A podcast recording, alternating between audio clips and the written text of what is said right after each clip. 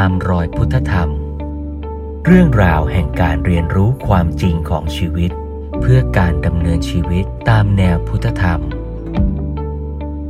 ชวนร่วมเรียนรู้กับพระครูเมธังกร วัดยาณเวศกวัน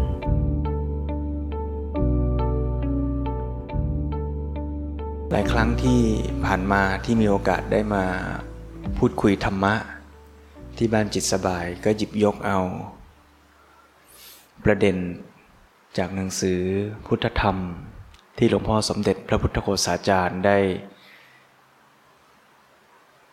ตั้งเป็นหัวข้อ แล้วก็หยิบเอาเนื้อความในพระไตรปิฎกแล้วก็คำพีพุทธศาสนาต่างๆ มาอธิบายเพื่อตอบปัญหา ให้เกิดความเข้าใจต่อชีวิต ตามความเป็นจริง ในหนังสือพุทธธรรมหลวงพ่อสมเด็จพระพุทธโฆษาจารย์ก็ตั้งคำถามเหมือนกับเป็นคำถามวิจัย เอาไว้ในสองภาคแรกของหนังสือก็มีคำถาม เกี่ยวกับชีวิตห้าข้อ ก็พูดทบทวนให้โยมได้ลำดับเรื่องราว ก่อนที่วันนี้จะได้หยิบเอาบางส่วนบางประเด็นมาพูดคุยกัน แล้วก็ชวนให้สังเกต เรียนรู้ศึกษาและปฏิบัติจริงในชีวิตของสาธุชนญาติโยมทุกท่านเป็นลำดับต่อไปคำถามห้าข้อ ที่หลวงพ่อสมเด็จพระพุทธโฆษาจารย์ตั้งเป็นเหมือน research questions เอาไว้คำถามแรกก็คือ ชีวิตคืออะไรคำถามที่สองชีวิตเป็นอย่างไรคำถามที่สาม ชีวิตเป็นไปอย่างไรคำถามที่สี่คือชีวิตควรให้เป็นอย่างไร และคำถามที่ห้าชีวิตควรเป็นอยู่อย่างไรแหมคำก็ใกล้เคียงกันมาก ฟังแล้วต้องพิจารณาตามชัดๆนะแต่ละอัน ตอบโดยย่อส่วนรายละเอียดญาติโยมท่านใดสนใจก็ศึกษา อ่านเพิ่มเติมในหนังสือ ดังที่ได้กล่าวไปแล้ว หรือจะศึกษาค้นคว้าต่อไปให้ถึงที่มา คือพระไตรปิฎกก็ยิ่งเป็นการดี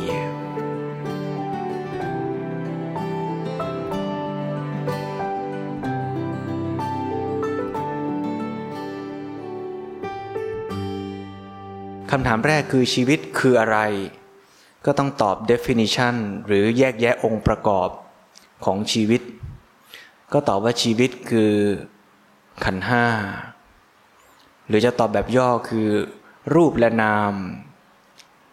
หรือจะตอบในเชิงของช่องทางในการสื่อสารว่า อายตนะหกก็ได้ เห็นความเชื่อมโยงระหว่างขันห้ากับอายตนะหก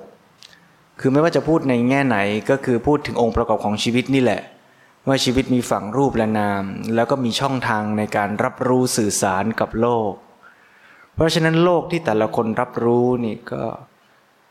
รับรู้ตามกำลังของอายตนะที่ตนมี ซึ่งไม่เท่ากัน เรานั่งอยู่ในนี้ที่เดียวกัน ภาพที่เราเห็นผ่านสายตาของแต่ละคนก็ไม่เหมือนกัน คนสายตาสั้นก็เห็นแบบหนึ่ง คนสายตา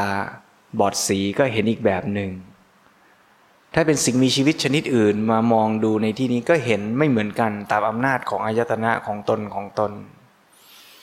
เมื่อรับรู้แล้วไม่ว่าจะทางตา หู จมูก ลิ้น กาย เมื่อรับรู้แล้วก็เกิดความรู้สึกสุขทุกข์ เกิดขึ้นในขณะที่รับรู้ ในแต่ละช่องทางนั้น แต่ละคนก็สุขทุกข์ไม่เหมือนกันอีก กินส้มตำชามชามเดียวกัน บางคนบอกอร่อย บางคนบอกเผ็ดไป อายตนะอันที่รับรู้นั้นก็ส่งผลต่อสุขทุกข์แต่สุขทุกข์นั้นก็เกิดขึ้นชั่วประเดียวประดาวดับไป ในขณะที่เกิดสุขทุกข์นั้นเองก็เกิดการจำหมาย นึกคิดเทียบเคียง เกิดสัญญาเกิดสังขารปรุงแต่ง ต่อไปด้วยว่าอร่อยอย่างนี้อยากกินอีก ร้อนอย่างนี้หลบเข้าล่มดีกว่า นี่คือสภาวะปรุงแต่งในใจ และสภาวะรู้ที่เกิดขึ้นทั้งหมด ที่รับรู้สภาวะอาการที่เป็นอยู่ นั่นคือวิญญาณมันทั้งหมดคือกระบวนการของชีวิตที่เกิดขึ้นในแต่ละชั่วขณะแต่ละขณะแต่ละขณะ นี่คือชีวิต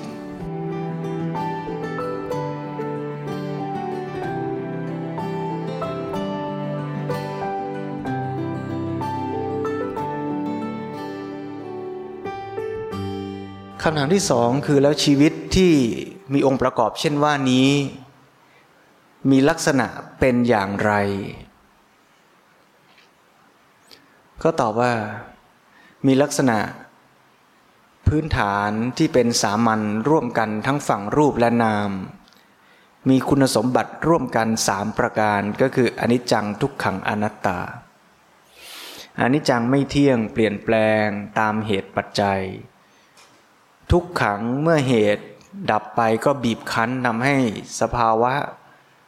ที่เป็นอยู่นั้นดำรงอยู่ไม่ได้ ต้องดับต้องเสื่อมเปลี่ยนแปลงไป และการเปลี่ยนแปลงนั้นเกิดขึ้นตามกระบวนการของเหตุปัจจัยล้วนๆ โดยไม่ได้มีบุคคล ไม่ว่าจะเป็นตัวเราเอง หรือเทพเจ้า ที่จะเข้าไปสั่งบังคับบงการให้เป็นไป สภาวะที่ไม่มีตัวตนเข้าไปสามัคับเรียกว่าอนัตตา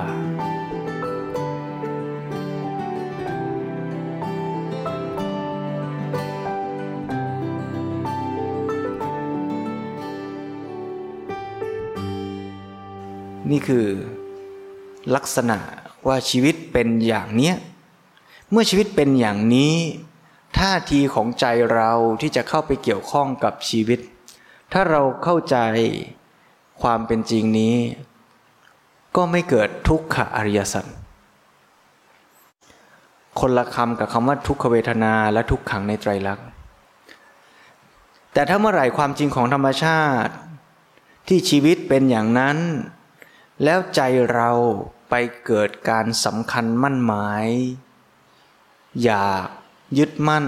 ถือมั่น ว่าความอร่อยนั้น จงอย่าดับไปเลย จงอยู่กับฉันนานๆ ร่างกายนี้ อย่าได้เสื่อมสลายไป จงสดใสแข็งแรง ตลอดไป คนที่ฉันรัก จงอยู่กับฉัน อย่าได้จากไป อย่าได้แปลเปลี่ยนไป เมื่อไรก็ตามที่ใจเราไปยึดกับสิ่งที่เป็นอยู่นั้นให้มันถูกใจ แต่ความอยากของเรานั้นไม่สอดคล้องตรงกับสภาวะตามเป็นจริง เรียกว่าตัณหา ก็จะเป็นสาเหตุนำมาซึ่งทุกขอริยสัจ เพราะฉะนั้นทุกขอริยสัจจึงเป็นทุกตัวที่เราสร้างขึ้นเอง สุขทุกเวทนาเกิดขึ้นตามธรรมชาติ อันนี้จังทุกขังอนัตตาเป็นไปตามกลไกกระบวนการธรรมชาติ แต่ทุกขอริยสัจเป็นตัวที่เราสร้างขึ้น เหตุเพราะเรามีตัณหา เพราะฉะนั้นตัณหาจึงเป็นสาเหตุของทุกทุกขอริยสัจ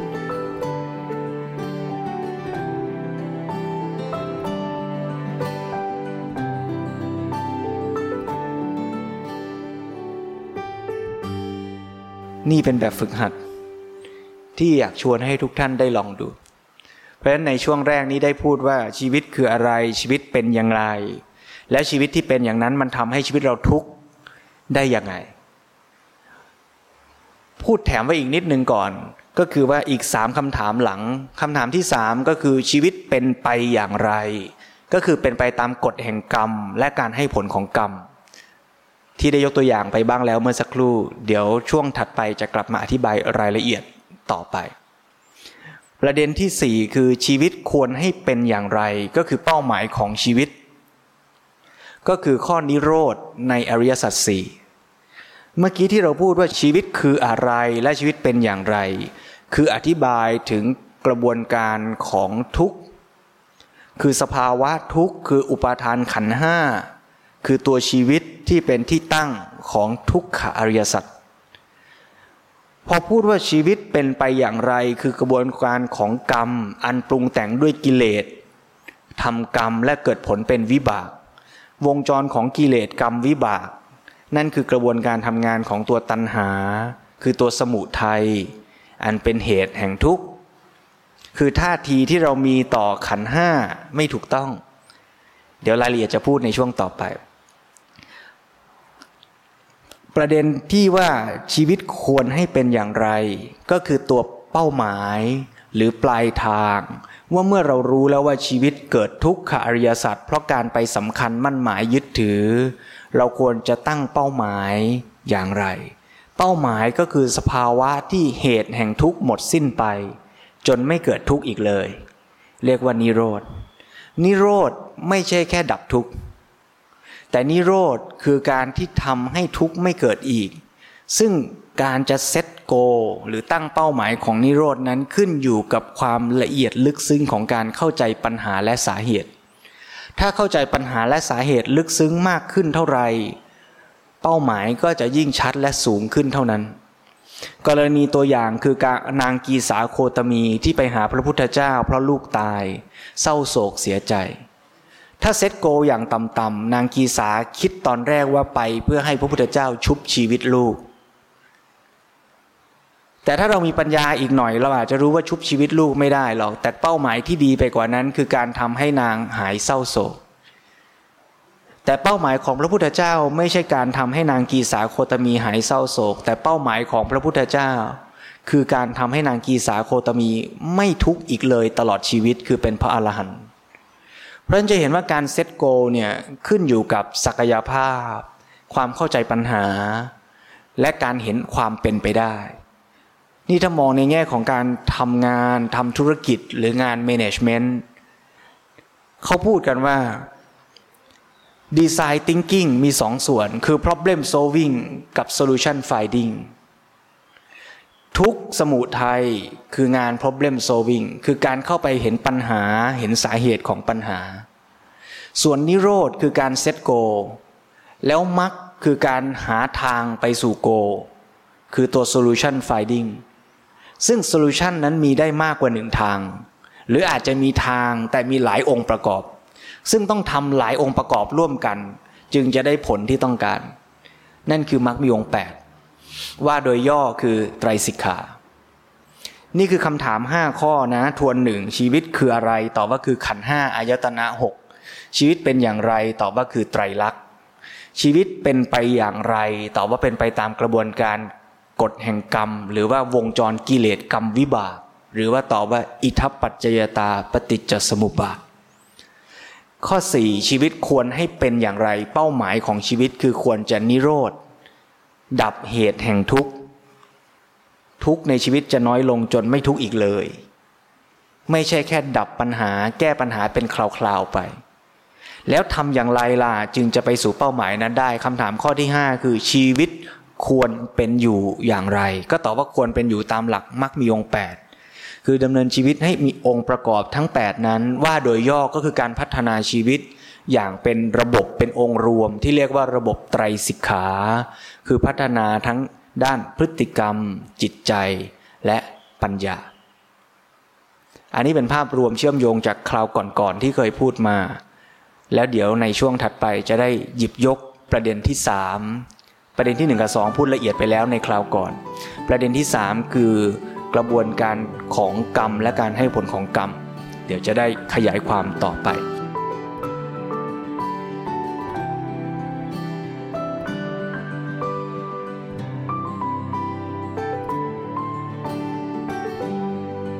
ตามรอยพุทธธรรม เรื่องราวแห่งการเรียนรู้ความจริงของชีวิต เพื่อการดำเนินชีวิตตามแนวพุทธธรรม